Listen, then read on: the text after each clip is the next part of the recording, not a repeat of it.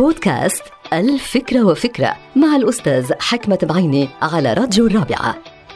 بيعتقد البعض أنه الوقت يسرق حياتهم، فيما يعتقد البعض الآخر أنه لا، الحياة هي عم تسرق وقتهم. بالحالتين لابد من التوقف عند مسألة الوقت، خاصة وأنه في نظريات علمية وأراء فلكية تدعي المعرفة المطلقة بموضوع الوقت. منهم من يقول أنه الوقت عبارة عن وحدات زمنية تسير دائما إلى الأمام، فيما يعتبر البعض الآخر أن الوقت يمكن أن يعود بالزمن إلى الوراء. وهناك نظريات تعتبر أن الوقت غير موجود أصلا إلا في خيال الإنسان، فيما تعتبر نظريات أخرى أن الوقت هو البعد الرابع في هذا الكون الفسيح. أنا لا أتبنى أي نظرية بهذا الخصوص، ولكنني مؤمن تماما أنه على الإنسان أنه يدير شؤون حياته بجدية وفعالية، بغض النظر عما إذا كان الوقت يسرق حياته أو كانت الحياة عم تسرق وقته.